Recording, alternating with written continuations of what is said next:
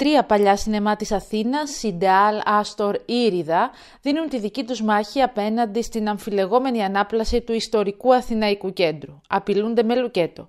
Ένας αγώνας άνισος, αν δει κανείς τα οικονομικά μεγέθη που διακυβεύονται.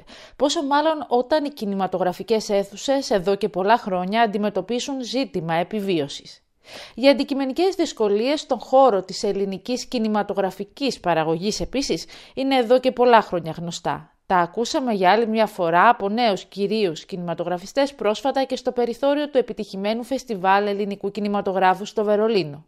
Κατάμεστε αίθουσες, ενθουσιώδεις συζητήσεις με σκηνοθέτες, ηθοποιούς και συντελεστές και ένα επαναλαμβανόμενο μοτίβο. Η ταινία δημιουργήθηκε κάτω από δύσκολες συνθήκες. Μέσα στην πανδημία δεν είχαμε τα μέσα. Δεν υπάρχουν έτσι κι αλλιώς χρήματα για σινεμά. Είναι do it yourself.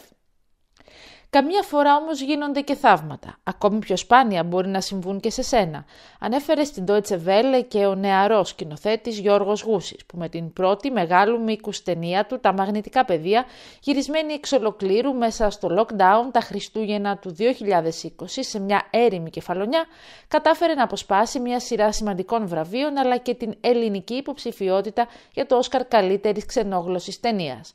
Μια ιδιόμορφη, σκοτεινή και άλλο τόσο αισιόδοξη ταινία δρόμου που πραγματεύεται θέματα όπως η προσωπική κρίση, η φυγή, η αναζήτηση διεξόδου εκεί που δεν υπάρχει, η συντροφικότητα, η ελευθερία σε ταινίες όπως τα μαγνητικά πεδία που γεννήθηκαν κυριολεκτικά μέσα σε έκτακτες συνθήκες όπως η πανδημία, αναδύεται και μια νέα αισθητική, αβίαστη, αλόκοτη, όπως άλλωστε πλέον και η πραγματικότητα, και μια ορμητική ελληνική κινηματογραφία με την υπογραφή πολλών νεαρών κινηματογραφιστών που ζουν και εργάζονται μέσα στη σύνθετη ελληνική κοινωνία.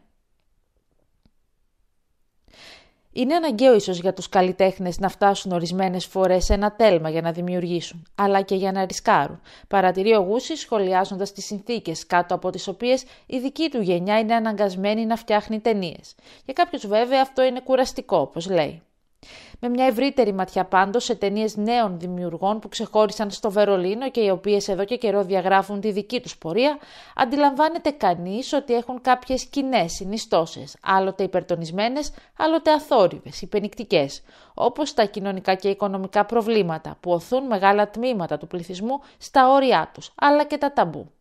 Δύο σύγχρονες ταινίες που καταγράφουν με ρεαλιστική ματιά τι συμβαίνει πίσω από τις κλειστές πόρτες πολλών ελληνικών σπιτιών είναι το Blackstone του Σπύρου Ιακωβίδη που απέσπασε και το βραβείο Emerging Greeks Award που θεματοποιεί το αρχέτυπο της θρηλυκής Ελληνίδας μάνας που υποκαθιστά ακόμη και το κράτος. Άλλη μια ταινία γυρισμένη στην πανδημία με αναφορές σε μια Ελλάδα που παραπέει.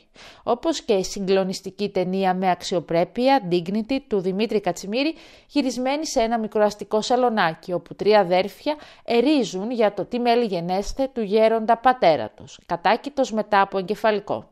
Οικονομική πίεση, κληρονομικά, αδυναμία διαλόγου, φωνές και πίσω από όλα αυτά σκληρές αλήθειες.